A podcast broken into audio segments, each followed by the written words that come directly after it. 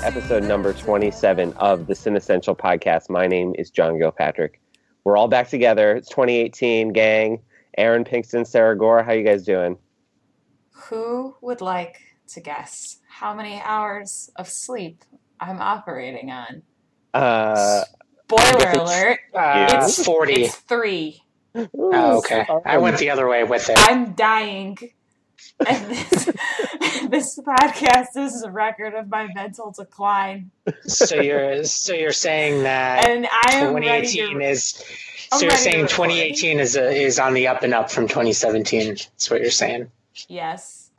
I also lost my voice last night screaming at a man in a bar because he tried to mansplain to me why Wonder Woman was sexist. And I was like, you need to shut the fuck up, is what you need to do. well, maybe uh, we'll get to it on this podcast and you Yeah. can uh, direct it towards it. Yeah.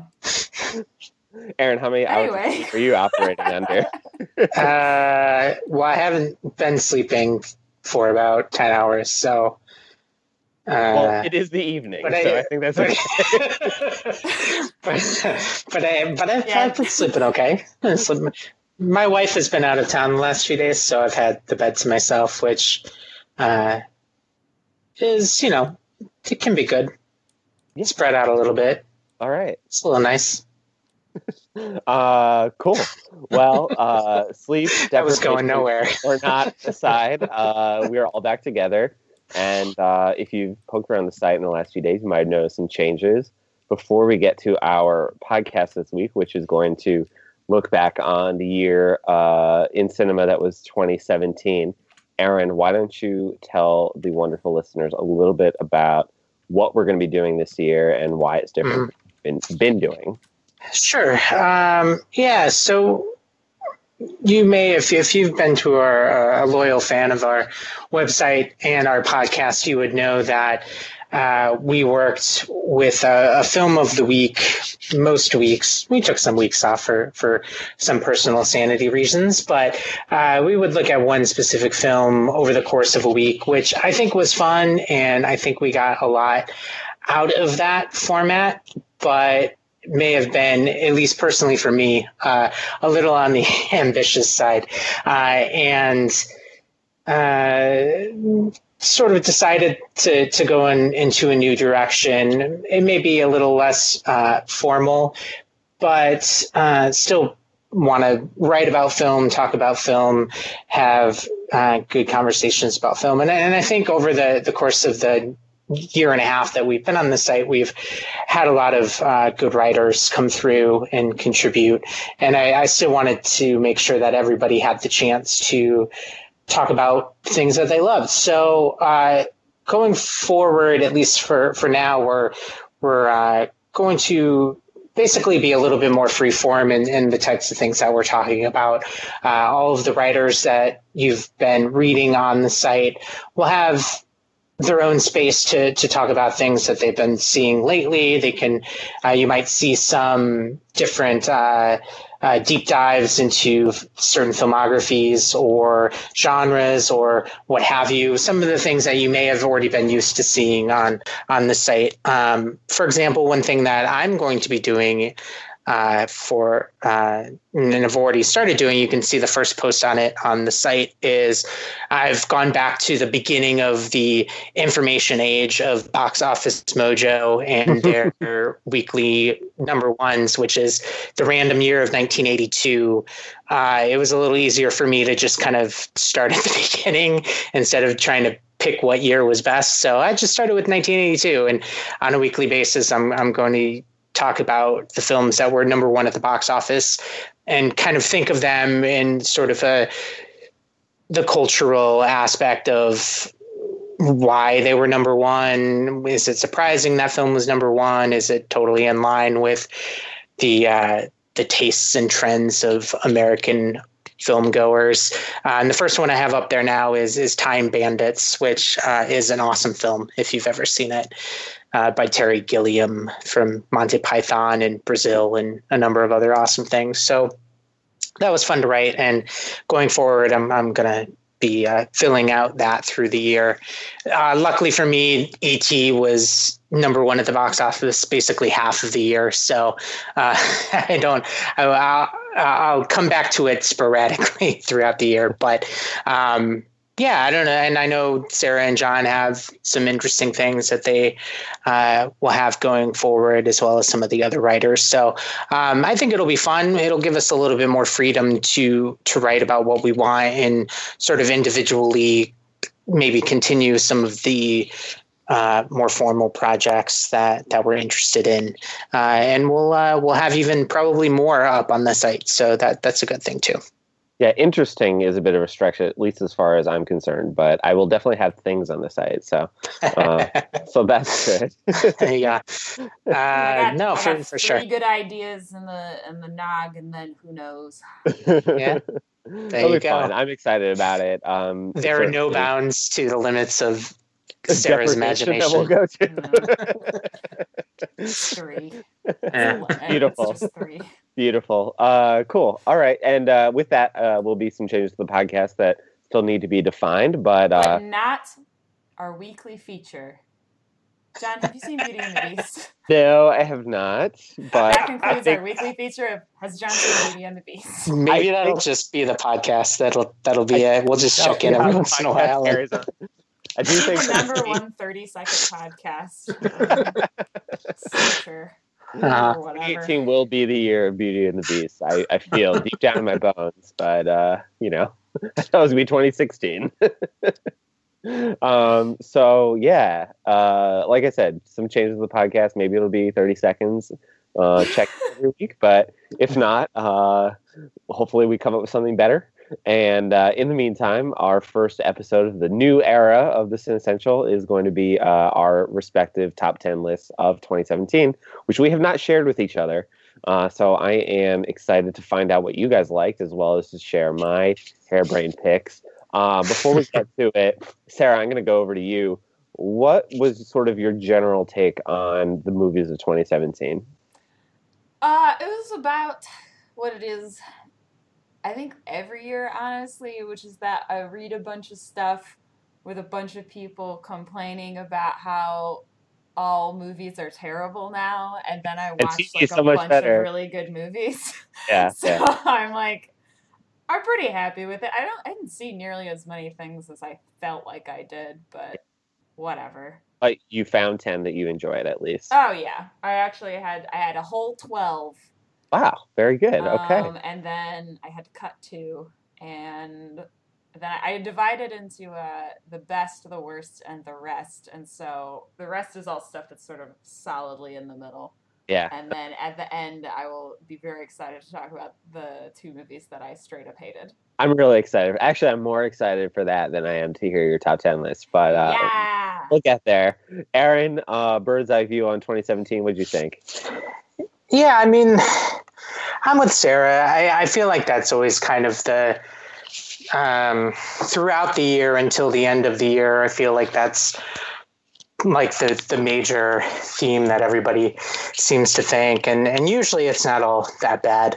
Um, I will say, in terms of my top ten list, I I, I kind of had a not a hard time putting it together. I mean, I feel like there were enough, there are definitely enough great films over the course of the year that I feel like I can put together a pretty strong top 10. But I don't know. It, putting together a top 10 list is always like sort of a, a difficult chore because it kind of is meaningless in a lot of ways. I mean, I always like fret over like, okay, what's my number seven versus what's my number eight? And like, there's like deal. really, there's like really no difference.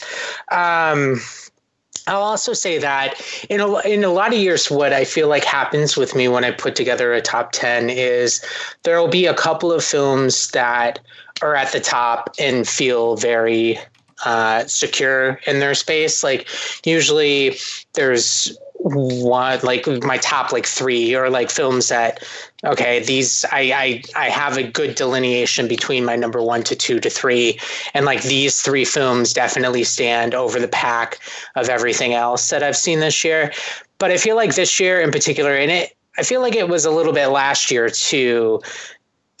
There's a more of a fluidity I feel in my top 10 list. I feel like there was a lot of things that were good, like really good movies, but I don't know if there was anything in particular that really stood out in the pack to me. Um, mm-hmm. So when I when I think back to like a couple like years in the past, and I look at the top of those lists, like I feel like in most years, like before probably last year, like 2010 to 2015 like the number one film that that i had that year would would probably be the number one film in 2017 for me um, but i feel like maybe like the number like 25 movie on my 27 list would like rank higher in a lot of years. So if that makes sense um, i guess it's all just to say that don't take anything into the actual number of where things land on my top 10 list. It could i mean it could be like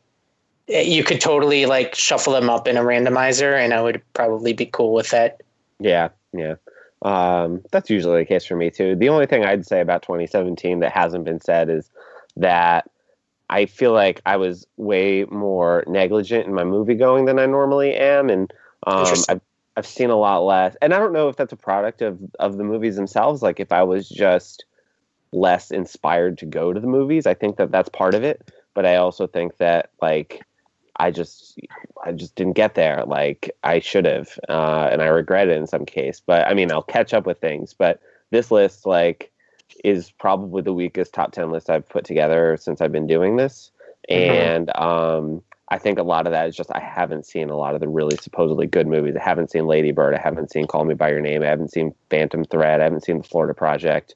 Like yeah.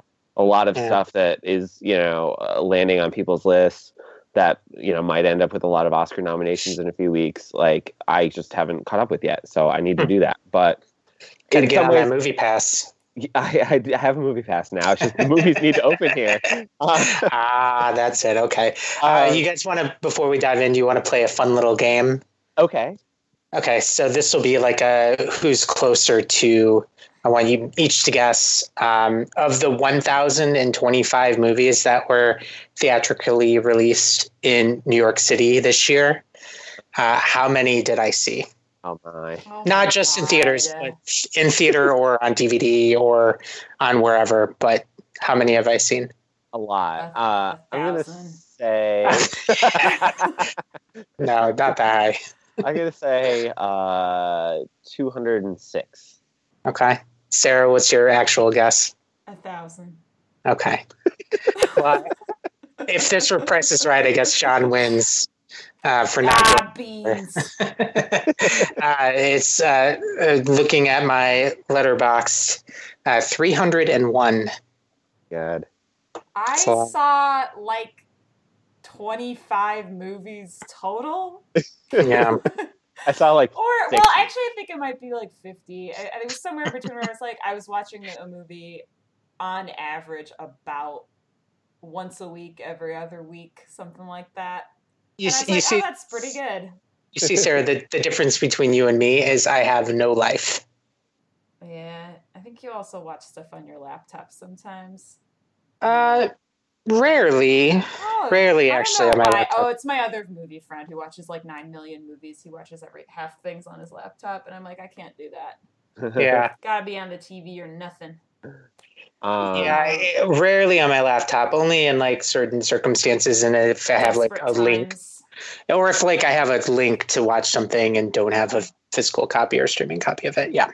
Uh, anyway, so Aaron's list should be taken significantly more seriously than Sarah's or or mine. No, uh, well, no, because of those 301, probably 200 are pretty awful. So that's just the way it is. yeah, usually. Uh, all right. So it's what we're probably gonna more on the, the lower our ends. bottom, our bottom half of our top top ten lists. Yeah. So we're yeah. gonna do. Uh, we're gonna just kind of rattle off our six to ten, and then we'll jump a little bit more in depth into each of our respective top five. So Sarah, I'm gonna let you go first. Tell us what your uh, ten, starting at ten through number six are. Okay, my number ten, going backwards. Uh, ten is Thor Ragnarok. Nine is Logan. Eight's The Disaster Artist. Seven is I, Tonya. And six is Wonder Woman. Okay. Superhero. So you heavy. love superhero movies, is what I'm gathering. I see a lot of them. See a lot of them. I thought that Uh, but 2017 was a really good year for superhero movies, personally. Uh, Logan was just like a really good movie, like in general, Mhm. just Mhm. outside of superhero convention, I appreciated that. we'll get And, there. we'll uh, get there. Yeah, Thor. Thor is a beautiful, beautiful child of Taika Waititi's brain, and it's uh, run rampant with anti-colonialist themes, and I love that. Excellent. Uh, Aaron, your 10 through 6. All right, so my number 10 is the French uh, cannibal vet school movie Raw. Uh, my number nine is, uh, pr- I guess, in terms of what I've seen, the, the best of many films this year that had to do with ghosts. Uh, Oliver, uh, or sorry, Olivier Assayas's Personal Shopper. Uh, my number eight is another French movie. Good, uh, good year for France, I guess. Uh, BPM beats per minute, which is about uh, the AIDS activist group ACT UP in the Paris branch. Uh, my number seven is uh, one of the most successful anime movies ever. It came out in Japan last year, but didn't come to the US till this year called Your Name. And my number six is actually a movie I just saw yesterday. So I'm still kind of putting it through my brain. And I know it deserves to be on my top 10 list, but I don't exactly know where. Uh, Paul Thomas Anderson's newest film, Phantom Thread, which uh, Oh. is great and beautiful and has probably the best ending in a movie this year.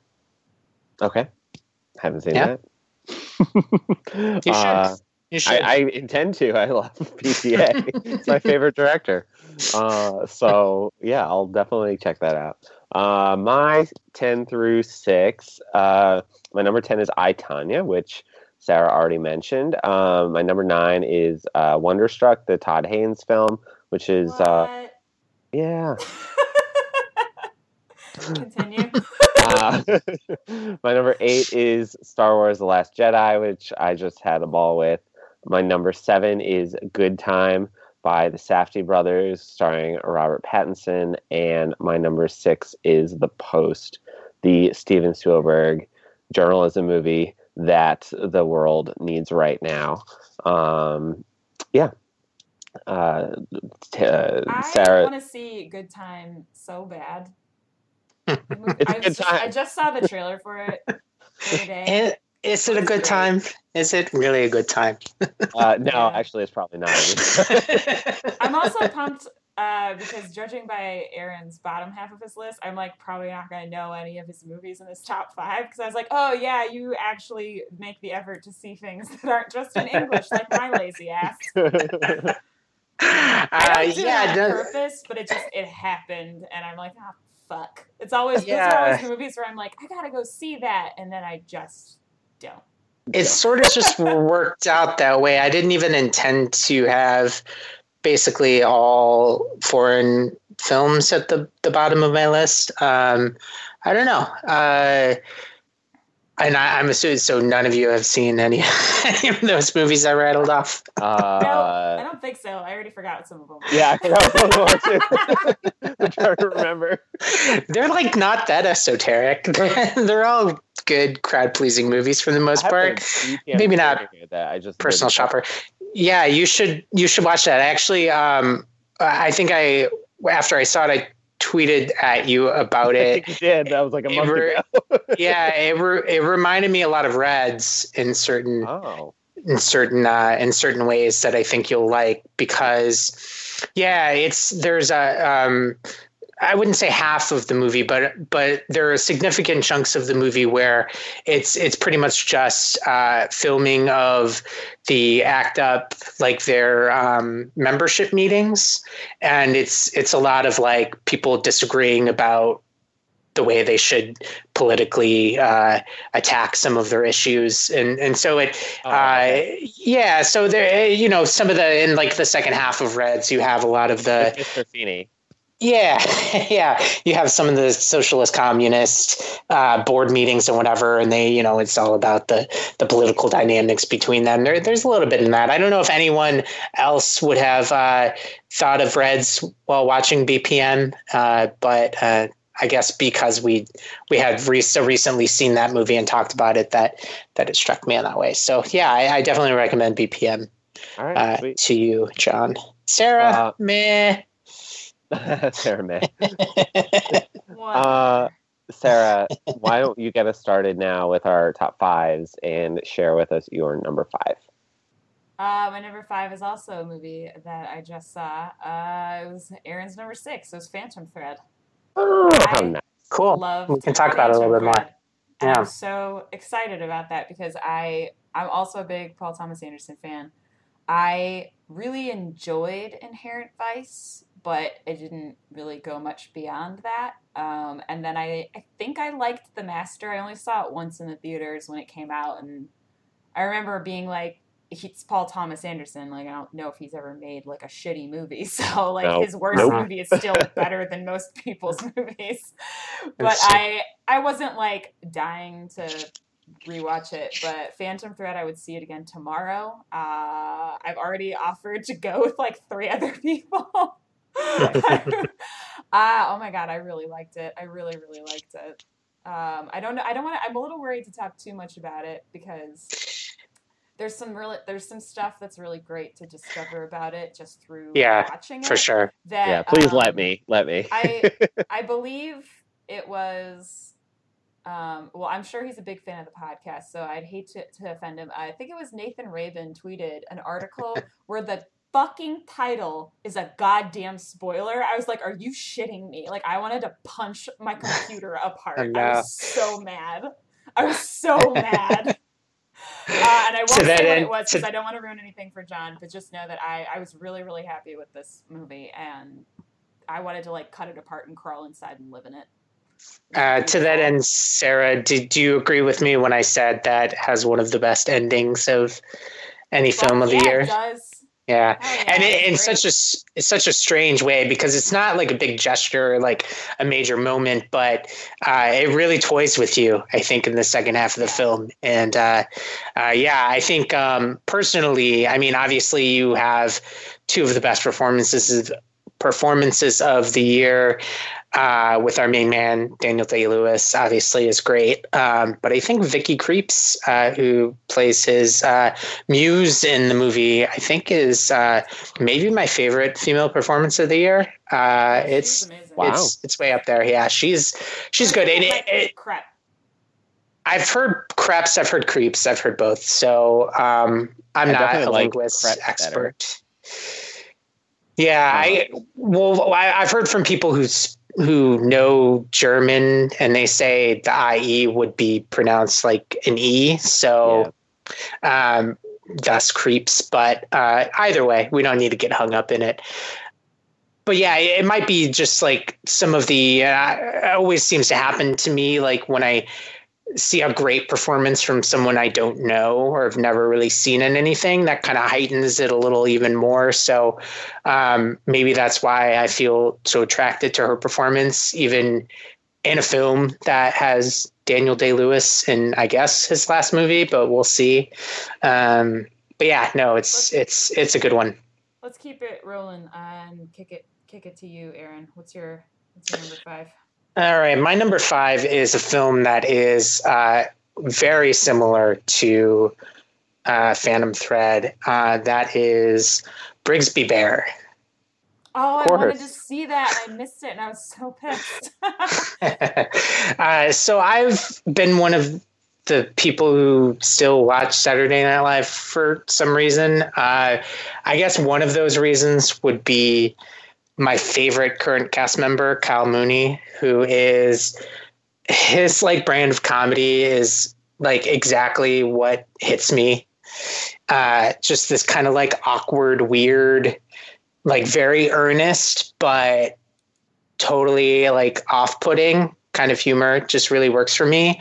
So I was very excited to see Brigsby Bear, and I'm very excited to see it again. I think the best thing about it, and I don't want to say a lot about what it is because I assume a lot of people still haven't seen it. And there are some surprises even early on in the film as to what the film actually is. Um, but I will say that it's a plot that could be just completely tongue in cheek, like completely sort of the the anti-comedy thread from like uh, like uh, the the Adult Swim kind of Tim and Eric sort of thing where it's it's really trying to like it's trying to be funny in a weird way, but it's trying to like legitimately like piss you off or like try to make you like try to antagonize you. And it's not that at all. It's it's actually like it's almost more of a drama than it is a comedy. I mean, it's it's it's more. It's like I said. I, I said I said the word earnest before, and and that's that's really what it is. I mean, it's it's such an earnest movie. It's uh, a, a really great earnest performance from Kyle Mooney in the leading role. Uh, he's certainly not like a leading man type, so a film's kind of got to be this this sort of uh, unique for him to really star in it. But it also has a really good supporting cast around him too. Uh, Mark Hamill, who gives uh, two great performances this year, not just in Star Wars, but also in Brigsby Bear. Um, Greg Kinnear, Matt Walsh. There's a lot of uh, good actors you've seen um, in sort of indie comedies that uh, bring a lot uh, to this just really wonderful, like touching, like one of the only movies this year that really just kind of hit me on an emotional level. Um, and yeah, you wouldn't expect it to, no. uh, based on on what you would think going in. So it was it was definitely a surprise, and uh, a really fun, great movie. John, your turn. My number five is uh, The Shape of Water. Mm. Guillermo del Toro's latest. Anybody going to be talking about this later on? Potentially? I haven't seen it still. oh, okay. Uh, didn't make my top ten. Um, it probably would be like in my top twenty-five. I yeah. think. Well, out of three hundred, that's pretty good. Um, if I saw it, it would definitely be in my top 25 because that's how many movies I would have seen. Uh, so I thought this was a great movie. I love Guillermo del Toro. Um, I thought that uh, Crimson Peak was it was his last film that was like not my favorite of his, but it was still really interesting. This mm-hmm. one like definitely harkens back to Pan's Labyrinth, which was the film that kind of introduced me to him and remains my favorite del Toro film, and um, it's kind of funny that it ended up being uh, one spot ahead of the post on my list. And I don't know if I did it deliberately. I don't think I did, but um, when I was watching this, I just kept thinking like, oh, it feels like Del Toro is like stealing that mantle away from Spielberg of like just such a playful, like smart director who's making these heartwarming films that maybe don't seem like that on the surface and the way he plays with light really reminded me of Spielberg, and um, I just thought it was a lovely movie. And and the first time I watched it, I was a little bit like flummoxed by some of the sort of like Cold War thrillery things about it. Mm-hmm. Um, uh, it kind of all clicked into place when I watched it again. It's definitely hung around for me. Um, it's just kind of in my memory, like getting better with age, and um, I'm excited to see it again.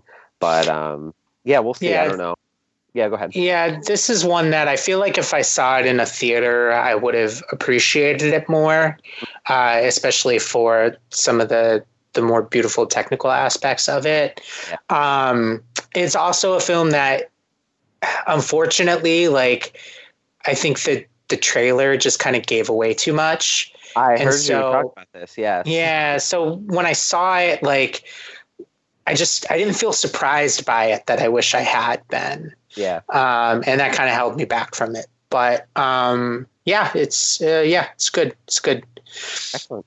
Um, Sarah, number four. Uh, my number four is The Little Hours. Uh, oh, okay. I loved that movie. I haven't laughed so hard at anything and Mhm. I don't even know how long. And also, so my background's in English, which means I spent a good deal of time reading a lot of the medieval texts that this movie was directly referencing and like the style of it. It's like I've never seen something full of so many fucking dumb dick jokes and like poop jokes and turtle jokes, which if you've seen it, that joke is very good. I love the turtle. Um, but at the same time, being like, this person so clearly knows the historical context for this. They so clearly know exactly what they're referencing. They know, like, they know how these stories play out. They know how these were written. They know how this works. Like, this feels like somebody who knows exactly what they're doing and knew exactly how to make this funny for today. Like, the fact that they don't even try to do some sort of weird, like, we're in the olden times, so everyone has a British accent for some reason. Where he's like, this would have been written in, you know, a colloquial dialect, so let's have everybody speak colloquially, normally, and leave it Mhm. there. But anyway, Mhm. I loved it, and I've told everyone to see it pretty much Okay. all year. Well, I haven't seen it, so I'll take that as a note and put it on my list. Yeah, that's uh, that. There's one that I haven't seen, so there you go. Oh my god, Wow, guys, that's it's amazing. so funny. And I'm so excited to have a movie that's funny in my top five. Because I feel like that doesn't always happen. It doesn't usually happen. Yeah, Yeah. sure. Um, cool. All right. Uh, Aaron, Let's- number four. yeah. So number four is the one documentary that I have on my list. Uh, it is called The Work. Ah, I knew you were gonna say that. directed by Jairus McCreer, uh, McLeary. Uh, if you don't know what this movie is, it is uh, set at the new Folsom Prison, where they have a program where I think it's twice a year they invite some people from out outside of the prison for a group therapy session with some of the inmates. Um, and man, there's just so much in this movie that just like really just really hit me hard. Um, you, you, one of the most interesting things I think you see in it is so you see you see a couple of different profiles of these men who come in and they all have sort of similar problems. And and personally one of the reasons why this this film affected me so much is is I see a lot of my own you know personal history and trauma and and to what these guys are dealing with. And and a, a big thing um, throughout the film is is the, so they they sign up for this program because they kind of want to they kind of want to get at their problems. They kind of want to feel you know feel something but they're they're they're, they're all sort of in, in one way or another really unwilling to really face their problems. So they're they're kind of really jumping on into the deep end uh, through going to through this program. And and I think one of the really interesting things is you see some of the the inmates who really kind of act as uh, sort of the leaders uh, of of these groups. Um, some of them have been participating in the program for many years, uh, and and I mean these are people who are murderers and rapists and the worst of the worst. Um, but you see them sort of working on these issues with people who haven't committed these crimes, but in one way or another, there's something sort of missing in in their lives. I mean, it's very heavy, and one theme that I I always kind of that one thing that that you see in a lot of movies that always kind of is iffy with me is just kind of like let's talk about masculinity, you know, but Mhm. uh, it really works here, uh, and and there's a lot of man. There's just so so many harrowing moments, experiences, uh, like just so much raw emotion going on. It's it's definitely not a perfect film in terms of how it sets up and and the people and and how it there, there's a lot of you feel there's definitely a lot of context that's not in the movie that you kind of just have to to roll with it. But um, in terms of just a film that personally hit me on a level that no film did this year uh, it's just a really powerful experience. It's really hardcore. yeah you saw this one john? It was my favorite documentary of the year, probably like eleven or twelve or thirteen on my list. yeah. Uh, but yeah, it's uh, it's outstanding, and uh, I don't know where people can watch it if they can right now, but seek it out if it's if it's available to you. Yeah. Uh, cool. All right, my number four is Logan, which Sarah already mentioned. Uh, I thought it was a very good year for superhero films. I, I thought Wonder Woman was very good. Thor Ragnarok was very good. I was not Spider crazy about Spider Man, Fuck um, you. but I liked Guardians of the. Galaxy Volume Two pretty well. No. Yeah. Um, and uh, Logan though was the first I saw and was definitely the best. And I just love the thing I love most about Logan was how like like superficially it's like a pretty low stakes film where like the plot is basically like will we get to North Dakota in time? Um, but it Mhm. feels like the most high stakes, most important superhero film like ever created, which I thought was pretty remarkable and is a testament to the actors and um, and the screenwriters and and James Mangold, the director. Um, really, just lo- like there's so many scenes that like were really high stakes, uh, sort of action, uh, you know, really intense fighting and violence. Um, but then like some of the stuff with uh, Professor X, like uh, just reminiscing about life, was really touching and beautiful. And it was, I mean, I, I don't know, like it was so not like what I expected, and I've found myself introducing it to people that I wouldn't have expected to, like Mhm. oh, do you want to watch the new X Men movie? It's like, no, of course I don't. And I'm like, no, but really, really, you do. Like, trust me. And they'd be like, oh my god, yeah, you're totally right. So that was a that was a pleasure. And uh, yeah, I'm glad that um, I'm glad that you uh, felt fondly towards it, Sarah, and that people seem to be remembering it at this time of year because it came out in March, and again, it is a superhero Yeah. movie. I think it's worthy. Mhm. Although, Mhm. s- sadly, so I did a really uh, shit job of actually keeping track of everything I watched this year. Because as I was looking at my list, I was like, I forgot I saw Dunkirk. I loved Dunkirk, so I was like, I think I'm gonna have to boot Logan off that list and put Dunkirk in its place. Definitely don't do that for a lot of reasons. yeah. Oh, yeah. You and I don't agree. Dunkirk was very good, and John's I thought- opinion is very bad. I thought it was. Yeah, pretty good. you. Yeah, yeah, John. I think we briefly talked about that online. Yeah, your your Dun your Dunkirk takes aren't aren't right, but um, as as far as as Logan goes, I feel like that is one of the films I've thought about that could um, I could really use a rewatch on. Not because I didn't like it when I saw it. I, I I mean I really did. I liked it. You know, coming out of the theater is you know I was high on that movie as much as anyone else was. But I feel like because it came out so early in the year and because I haven't seen it again, like I feel like if I did see it again, I would kind of remember more thoroughly like how much I did like it and it and probably would I don't know if it would sneak into my top 10 but I think it would have been a film that got more consideration from me as I was putting together my list. um, yeah, uh, I wish that you considered it because it was it deserves it. It's the fourth best movie of the year, Aaron. Not according to Sarah.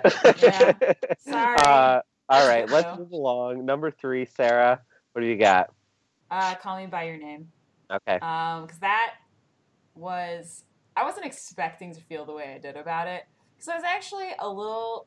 So when I didn't know anything about it at all, and I actually completely forgot it's even though it has the exact same title as a book that's been on my to read list for like five years. I completely forgot like what the context of it was, and so all I knew was like Armie Hammer dates a child, and I was like, mm, I don't know if I want to see that.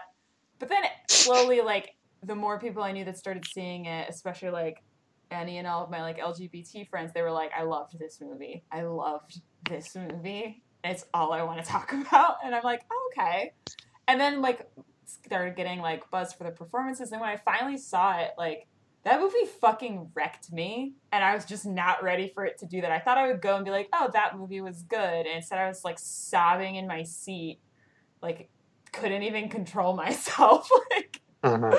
uh, it was just like devastating in the best way. And then, uh, so my husband and I were talking about it afterward, and we're like, that's maybe one of the few times in recent memory where like when the camera is showing you, you know, this beautiful summer in Italy, it's like I it's like I felt like I was like the sun was warm on me. Like I felt like I was there. It's like I thought I could hear like the sounds like in the breeze. I was just like I've never been so totally immersed like nice. this. Yeah. Um and so like the direction was really like out of this world and then um that that Timothy, I don't know how to pronounce his last name. Um, Chalamet. Yeah, he is phenomenal. He's so good. So nice. that is that is definitely my my number three. Haven't seen it. Excited that's, to. That's the movie this year that has been just so many people love it, and I think yeah, it's okay. Nope. Oh my god. yeah, and I mean, I, I would your passion for it. I would never be able to win any uh, intellectual arguments yeah. uh, about this movie, but it just you know it just didn't hit me. Um, uh, I agree with uh, many of the things you've said. I think the performances are really good. I, I, I don't know. I think there's just something about Luca Guadagnino. His last movie that came out last year which was called A Bigger Splash, which had much lower profile and didn't have as many people just absolutely loving it, obviously, but definitely had people in the you know in the, the online community that really uh, kind of stuck up for that movie. And that was another one that was just like, yeah, it looks great, but I just it just didn't make me really feel much. But uh, I'd say "Call Me by Your Name" is better than than a bigger splash, though. Uh, I can see why people are so into it. It just it just didn't work on that way for me, unfortunately. Um, what did work for you? Number three. Uh, so number three is a movie that I th- I'm I'm gonna have to guess is on both of your lists uh, going forward. So I will just kind of stay brief about it. And I mean, it's been talked about forever, all year, uh, and that's Get Out. Um, yeah. Jordan Peele's movie. It's it's the best, I think, mix this year of uh, of genre. Um, it's one of the funniest movies of the year, despite all of the people who insist it is not a comedy. It's not a comedy. It is a comedy. It's a it's satire. Not a comedy it doesn't matter that it isn't other things. It can still be a comedy. it formally it works as a comedy. Um, but anyway, it's great no matter what it is. it's a documentary. Jordan. Yeah, documentary. right. yeah, we'll talk. Comment, we'll talk. That comment we'll talk. is amazing. yeah, that was phenomenal. Uh, the, the, the, best thing about that, I'll just say this thing since you just brought that up. When he tweeted that, uh, reading through the, the, the replies, replies. from people were like even more amazing because like I don't know if it was other people like kind of uh you know being a little cheeky about it too, but like there were people who were like actually debating if it was a documentary as if yeah. it, it was an actual documentary. Right. Which broke me. I, I mean, it's my favorite documentary that I've ever seen. yeah. Anyway, we can move on for now. We'll talk more. We'll talk more. Uh, my number three is uh, The Big Sick, which is uh, definitely a comedy, but also drama uh, mm-hmm. about um, the real life story of its co-writers, uh, Kumail uh, Nanjiani and Emily V. Gordon, mm-hmm. and. Mm-hmm um, I thought it was very funny. I thought it was the funniest movie I saw this year, and I thought that it's, you know, the actual story, which is sort of too uh, surreal to be fiction, um, but I guess technically it is. Um, was lovely. I thought uh, all the cultural elements were interesting, and just kind of having him try to navigate the tricky waters of his uh, comatose ex girlfriend's parents was awkward and funny and delightful.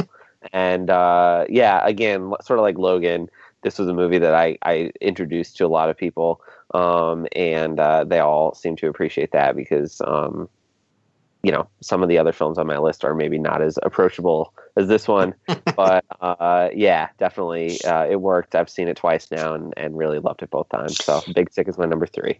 I know I just said this about Sarah's last pick, but I guess if there was another movie that just like everyone just decided was like the best movie ever and was so great, uh, the Big Stick was another one of those, and I think I actually like the Big Stick more than Call Me by Your Name, but uh, that one just that like it was good. Yeah, it was good.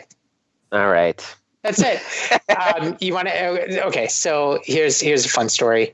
Uh, I saw The Big Stick while on vacation in uh, Los Angeles this year, and uh, I, there were two celebrity sightings in the theater Oh, nice. that I had, which was fun.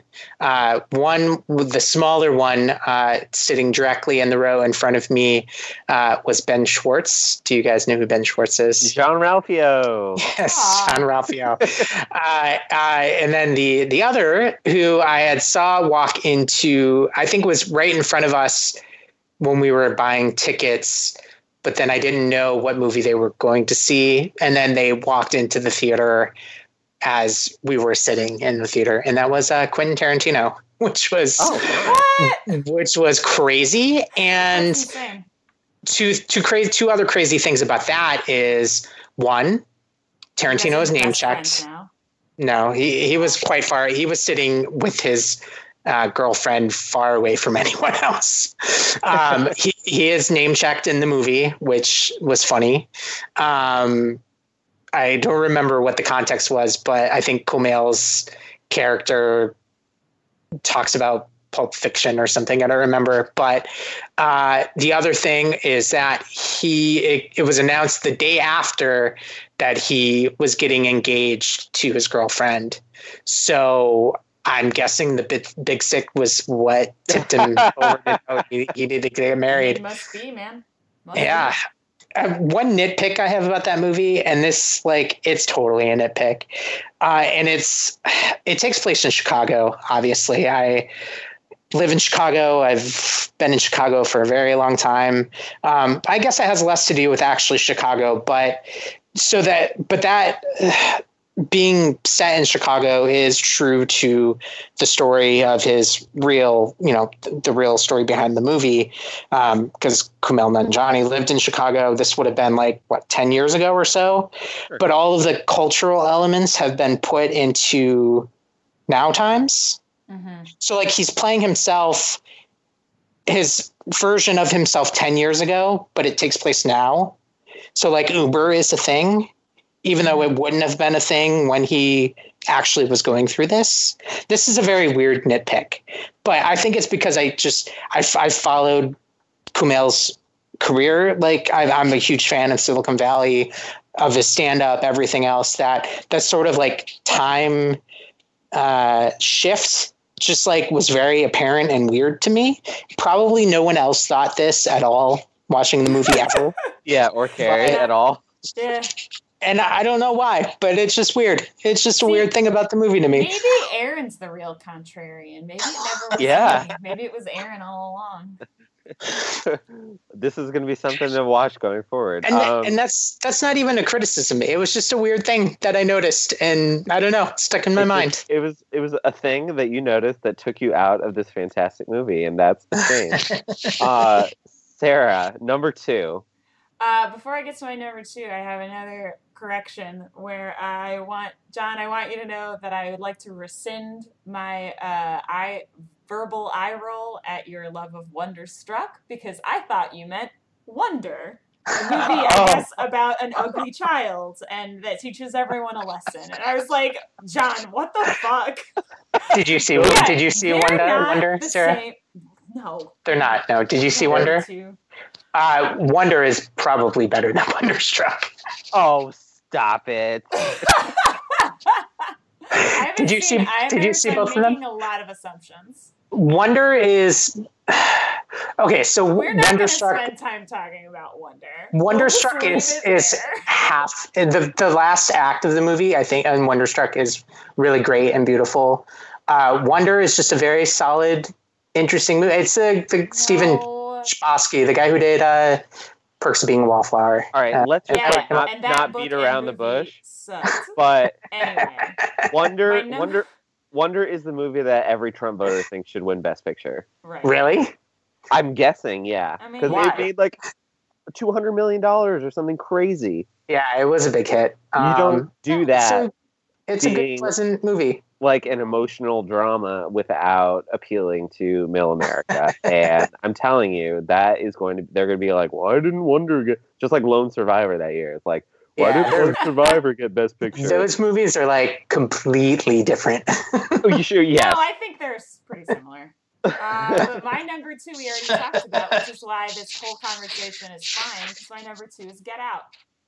oh, my number two is also. Get Out. So let's just do Get that. Out. Get it? Yeah. That's the name of the movie. uh, all right, cool. So Get Out is your number two. Is my number two. Is Aaron's number three. So Aaron, it was it was my number two until I kind of did a little bit of reshuffling at the end. wow, Yeah. that's amazing. Everybody loves Get Out. Yeah, that's Uh, great. Tell us about it, Sarah. I mean, it was good.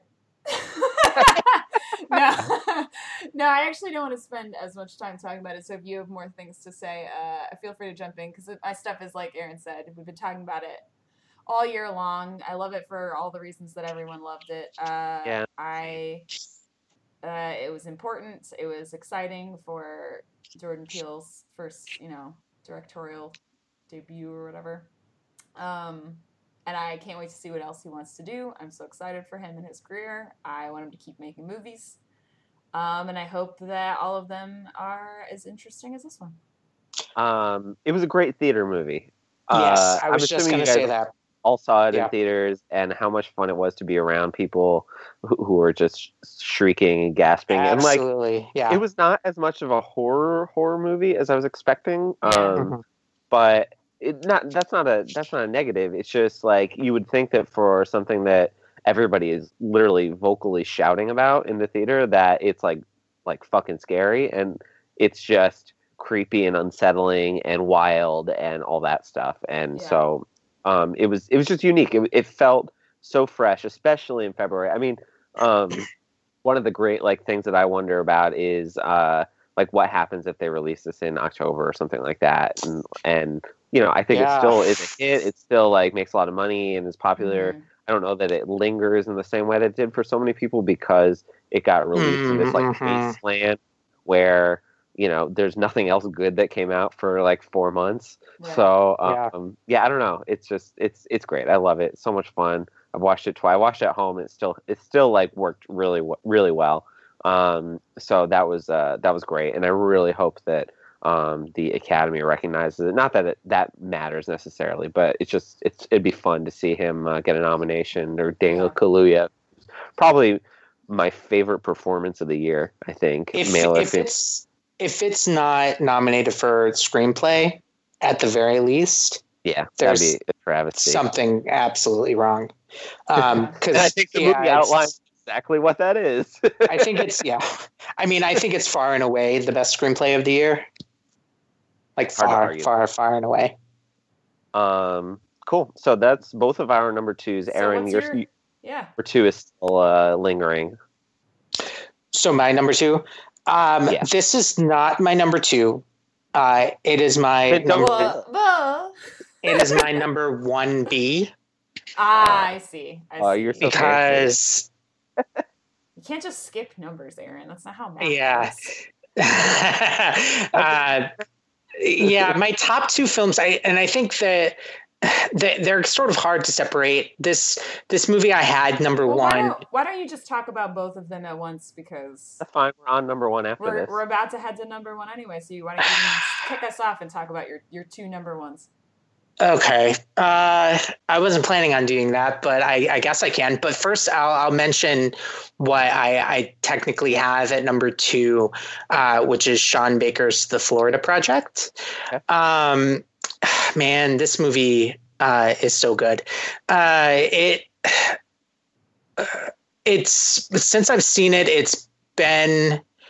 Uh, I think it's been my number one film, and I and I think just and it was my number one film before I kind of shuffled things around a little bit. Like I said, sort of previously, I didn't really have a, a real set number one, and part of that might be just because as I do a, this sort of end of the year stuff. And I know it's detrimental to the process, but I don't really keep track of it throughout the year. So people would ask me like what my favorite film of the year was, you know, over the last couple of months. And this is usually what I've said is the Florida Project. Um, but then when I really sat down and, and thought about it, I, I, I, pushed it back to number two, but really for no fault of the film. Um, I mean, it's just, it's actually in in in in terms of its sort of tone it, it is actually a little similar to get out in a way in that it is both one of the funniest films in the year and just like a tragic just like absolutely bleak uh, view of, of the world um, which is a really interesting dichotomy and one that i think turns a lot of people off uh, when I've heard some other people talk about this movie. Uh, I, I, think John, you said you haven't seen it, correct? Yeah, that's right. I haven't seen it yet. Sarah, have you? Did you? And you haven't seen it? I'm guessing too. Uh, no, I was one of those ones that I meant to see and then missed it. Yeah, yeah. So I mean, I'll just say that um, Brooklyn Prince, who plays the the young girl who lives in this uh, sort of Disney World estates uh, daily motel that the the film is completely set at is eh, I mean she is she's as good as everything you've heard about her. Like it's just like one of the most amazing child performances I've ever seen. And I feel like I think that every couple of years one of those kind of pops up. But she's just so like freaking natural and like has so much wonder and um, emotional intelligence for her age. I think she i think the character is like six six years old so it's very young. And there are just these really amazing scenes set throughout this movie that it's just her and her friends like going around getting into trouble. And it has this just totally nostalgic feeling of being that age doing things that really aren't that bad but you know you're not supposed to be doing them.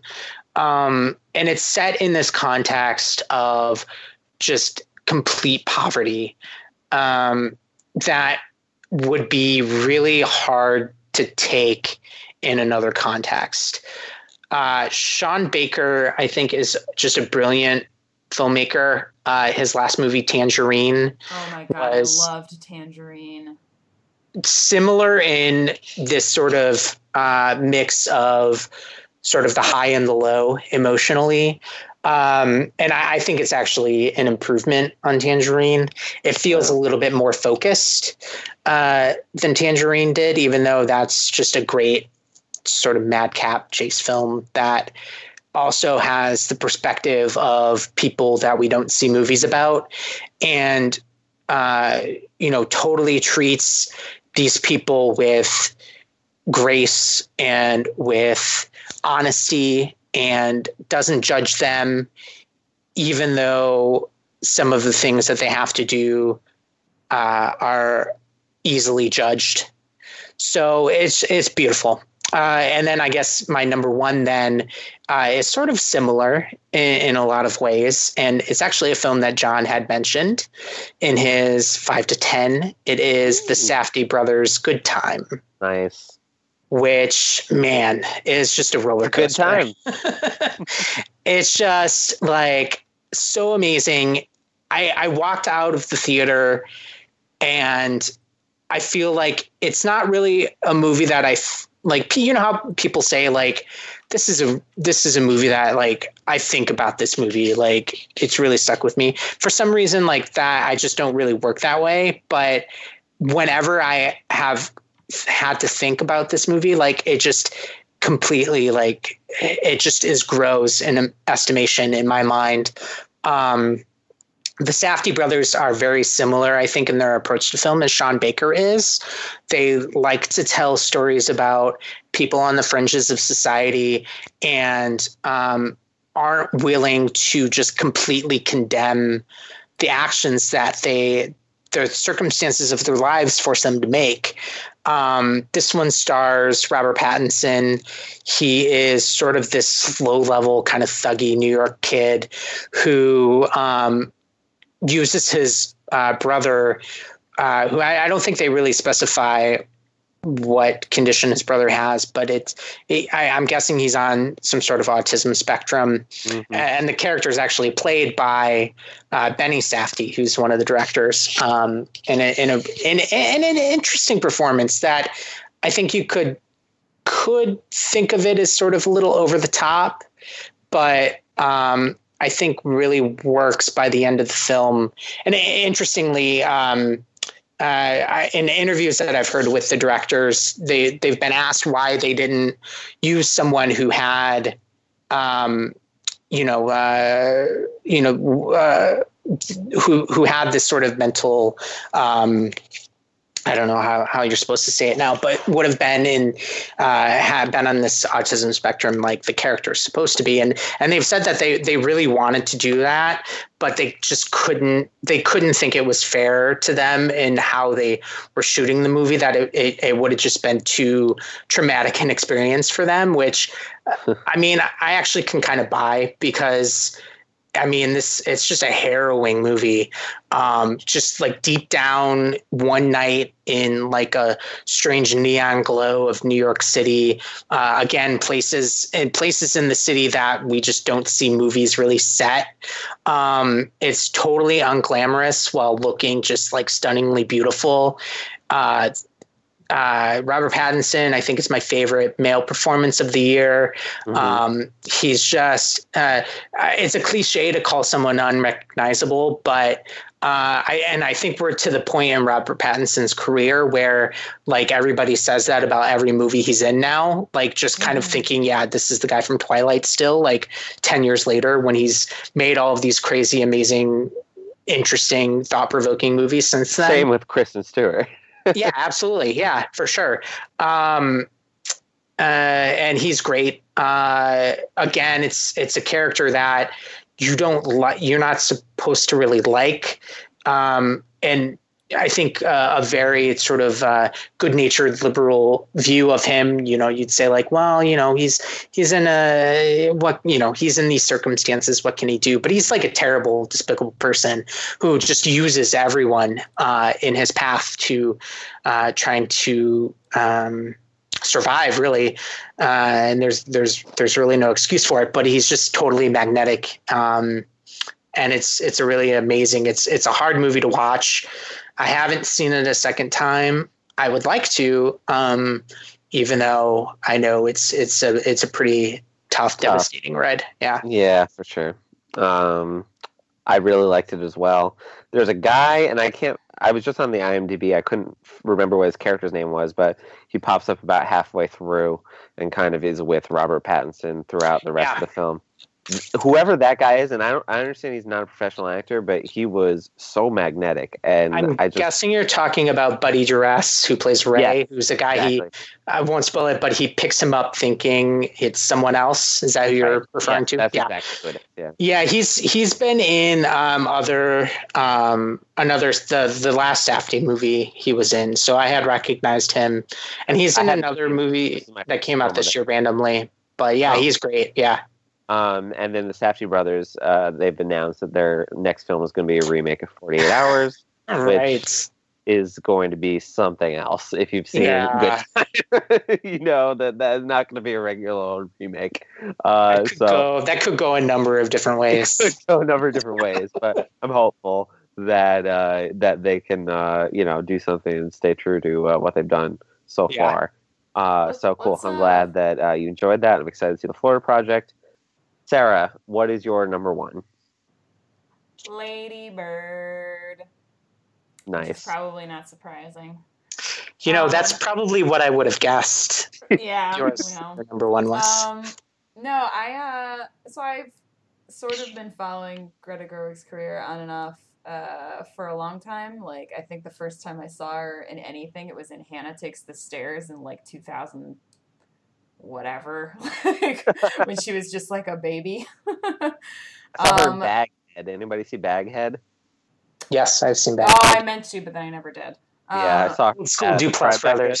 Tribeca Yeah. Film Mhm. Festival in 2000, I think eight. Yeah. Wow. Um. So, but like, I, I, I remember when Frances Ha came out, and I was like intrigued, and then I finally watched it, and I absolutely loved it. Um, and so Lady Bird, I was sort of like, oh, I think I want to see that. Like, it's supposed to be pretty good. I really want to see it. And then I did, and this is so. This is something that I've been mulling over for a long time.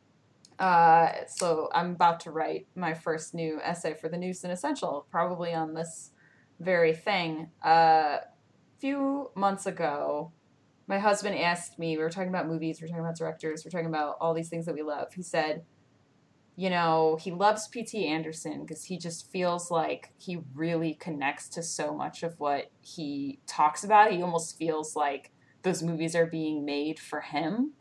And Mhm. I love that idea. And he's like, Well, what, you know, what filmmaker do you think speaks to you? And I was like, Oh, like none of them because they're all men for the most part. Like, they, they're not speaking for me because they don't know anything about what it's like to be me. And it doesn't mean that they're not making beautiful movies that I love very, very, very much. Like, I mean, I love P.T. Anderson movies, but they're they don't speak to me in this way.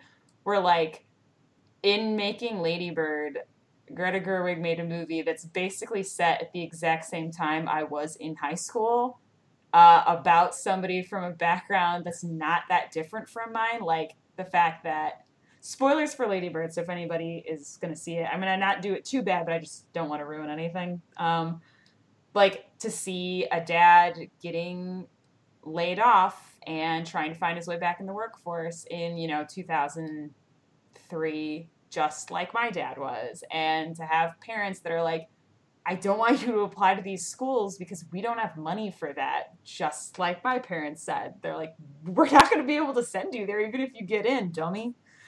Um, and then, like, there's a scene, without saying too much about it, there's a scene where they go to the airport that is exactly like a fight I had with my dad when I was getting taken to the airport uh, for study abroad.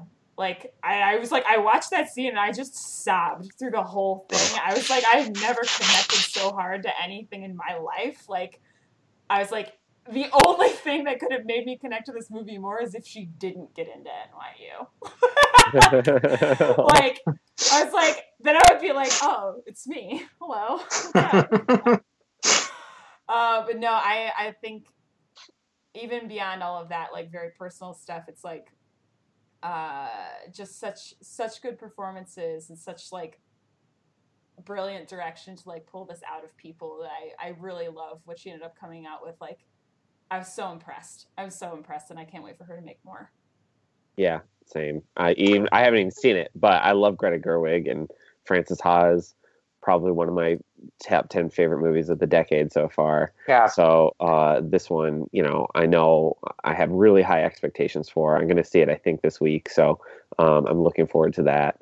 And uh, just just missed my list. It, yeah, it's it's it's a movie that kind of what you were saying and uh, similar to Wonder Woman were just movies that I was like so happy to see with my wife. Um, yeah. because like you sarah i think this this movie just like totally spoke to the kind of person she was at that age. And um i totally yeah i mean i just totally empathize with that. And i think that's really amazing. Um and it's yeah it's it's it's almost like the perfect version of this kind of movie i think yeah, um, and there's just like there's a few just totally amazing, just uh, and, and they're not always even like the obvious jokes, but like just things like that you just barely notice that are just Yeah. so hilarious. yeah Um, there's one part with a nun at a school dance that Yeah. is just kind of like in a background thing, but like just I started laughing out loud for like a minute straight after that happened.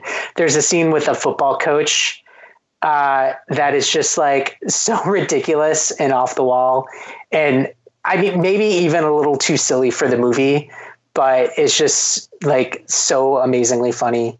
Um, and, and I, I too love Greta Gerwig. yeah and. That was your dog. Your dog's Yeah, yeah, sorry. Lady Bird too. I'm gonna mute Um, myself.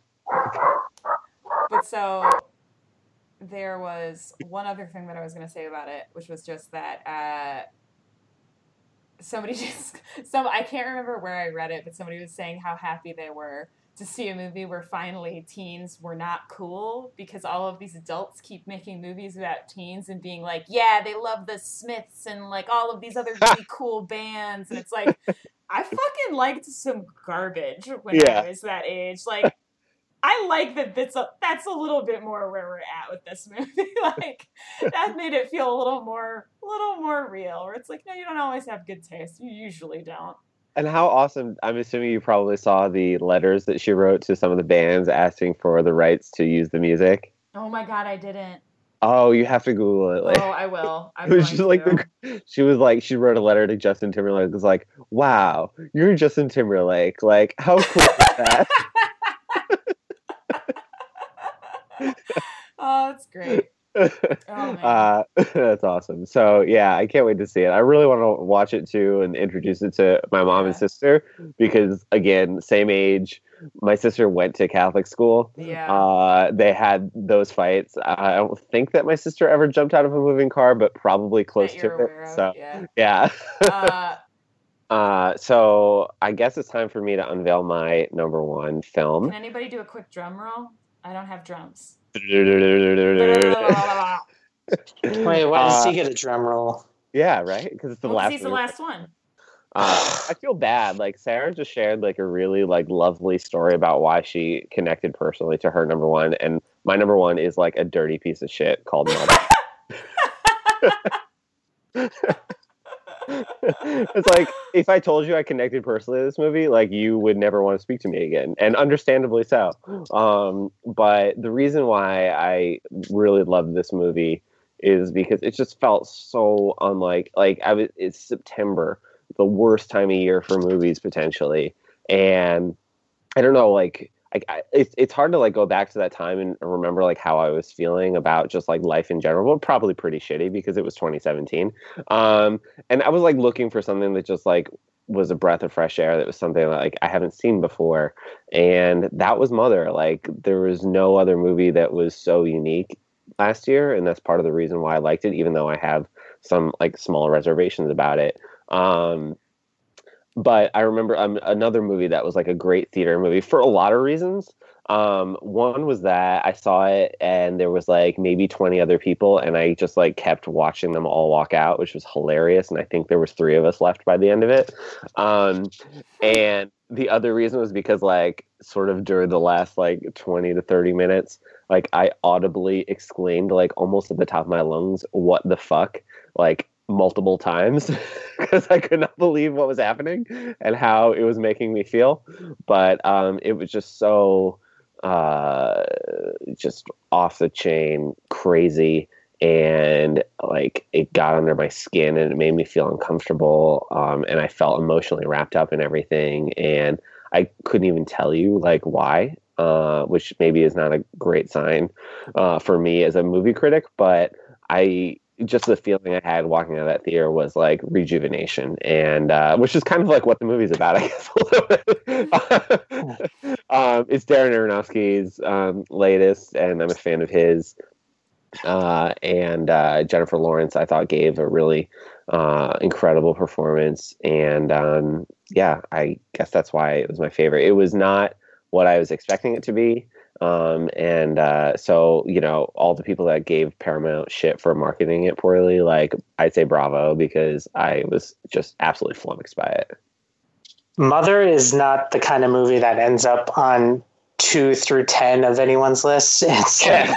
it's it's number one or bust, I think, for for most people. that it was going to be my number one as soon as I walked out of the theater, and I, there were so many things I hadn't seen yet, and still Yeah. things I haven't seen, and I know it's still going to be my number one, and I know that two years from now, when I'm making my favorite movies of the decade list, it's not going to be my number one probably, but it's going to be my top Mhm. five.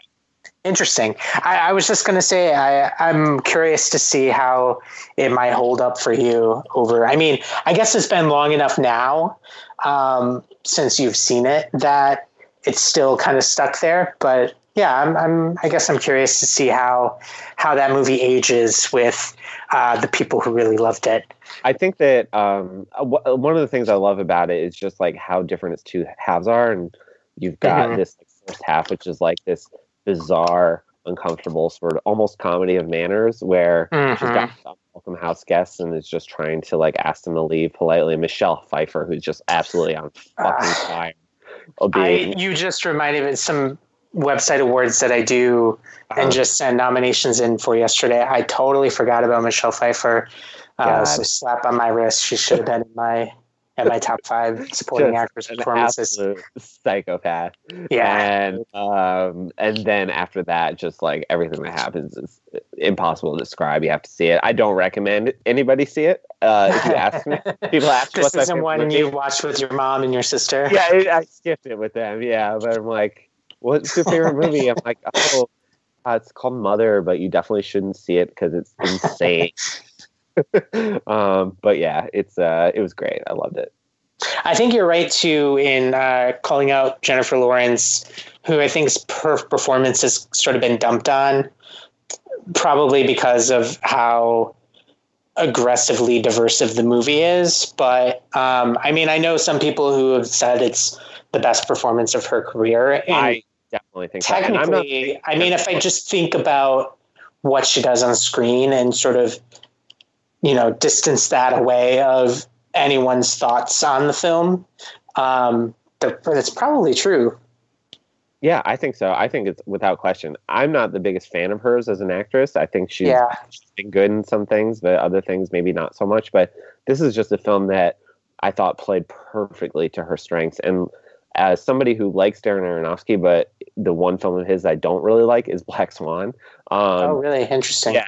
uh, I really like that movie. Yeah, it's like this is the performance that like I kind of wish Natalie Portman gave in that movie. It's more personal preference than anything else. Like I know Mhm. that I'm I'm probably alone in thinking that, um, but I just feel like this is this is just exactly what Jennifer Lawrence does right as an actress, and I'd love to see her do more of them. Yeah.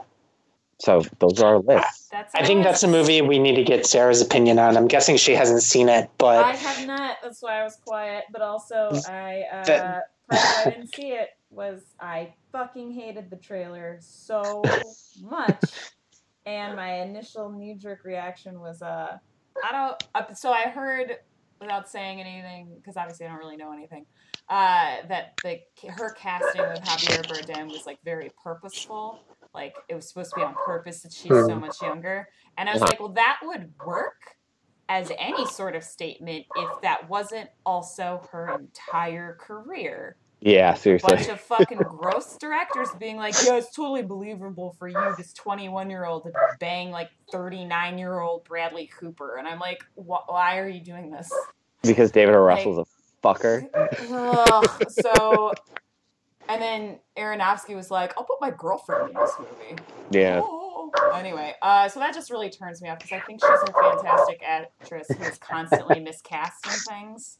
Yeah. It's just like That- I don't that- know why you're not better way of casting a putting what I was grown adult woman instead of like not only a very young person, but somebody who looks even younger than they are, like kind of Leo DiCaprio style. She's got a baby face. But anyway, that's a totally different conversation. Uh, I'll I will say I'll see it, but I'm pretty sure I'm lying because I don't think I care enough to see it. I think I think more Mother is more interested in, in. I think I'm more interested in hearing what other people think about Mother than I am of actually thinking about Mother. If that makes any sense. I think I that's get it. true, that's true for me too, and it was my favorite movie of the year. But Aaron's Uh, dog hates mother. Aaron's dog hates mother. Uh, I want to know what movie Sarah hated because you promised us two, I did. uh, your two, let's say dog shit movies of the year. Yeah. Uh, those be? So I guess we're gonna fight again because Guardians of the Galaxy Volume Two is some fucking horse shit. I, didn't. I mean, it wasn't on my top ten list. I no, thought I it was fun. no, I hated it. Like I hated it on such a visceral level where I was just like, that movie sucked, and that was a waste of time. Like I thought it I laughed at some jokes, Uh-huh. but it was sort of like the jokes were like they might as well have just been like doing like a fourth wall break or whatever and just looking at the camera and telling me a joke periodically for how much I gave a shit about anything else happening in that clusterfuck of a movie. so it was exactly like the first one. Nothing made any goddamn sense at all. And like I don't I don't even know. I haven't like I saw it when it came out and then I was mad about it. I haven't really thought about it since, except when I was making sorry my bring that up. I saw this year, and I was like, yeah, fuck that movie.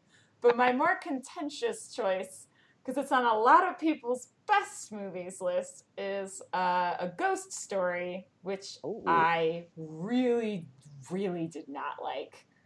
Wow. Oh my god, that movie is such a fucking pain. And the trailer is the whole movie. It's just it's the whole movie. If you want anything that's not in the trailer, I guess just watch the trailer again until it makes 90 minutes because it's the whole movie. Yeah. So that I- sucked, and that's not necessarily the movie's fault, but at the same level, like I watched it being like, oh, I can't. These scenes are so gorgeous. This is so beautiful. I can't wait for them to really delve into all these things they've sort of set up. Oh, they're not gonna. Uh, they're not gonna do that. They're just sort of, you know, fly right by. And then Um, Rooney Mara's gonna eat a pie, and everyone's gonna shit their pants over it. Even though, like, I wanted to rip my eyeballs out. Like that scene was torturous. And people would be like, that was the point because it's grief. And I was like, that's fine. I Oh, don't man. care though. I hated it. And I It still was- say that I hated it. it was the longest 90 minute movie Oh I've my seen in a god! It felt like it was two and a half hours long and it was 90 minutes. There's The best thing about that scene, sorry, the best thing about that scene was uh, the admission that apparently Rooney, it was the first time Rooney Mara had ever eaten pie, The fuck? which is. I'm worried about her then. What's is she okay? bizarre. No, she's like a billionaire. She okay? like billionaires don't eat pie. Her parents are.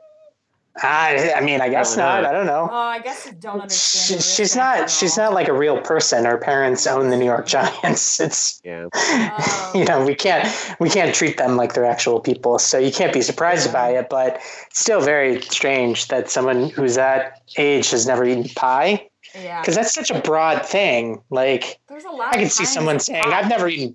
Never eaten pecan pie. Oh, oh, that's Yeah, oh, like, yeah. strange. You you've lost out on a lot of great things, but I mean, I've mean, never had any pie in general. Yeah.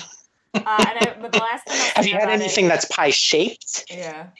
The last thing I'll say about it is that there's another scene at a uh, at a party with a uh, guy uh, sort of gives like a little monologue, and it's basically oh, everything Will I Oldham, I think. Yeah. it's everything I hate about storytelling that I think is bad.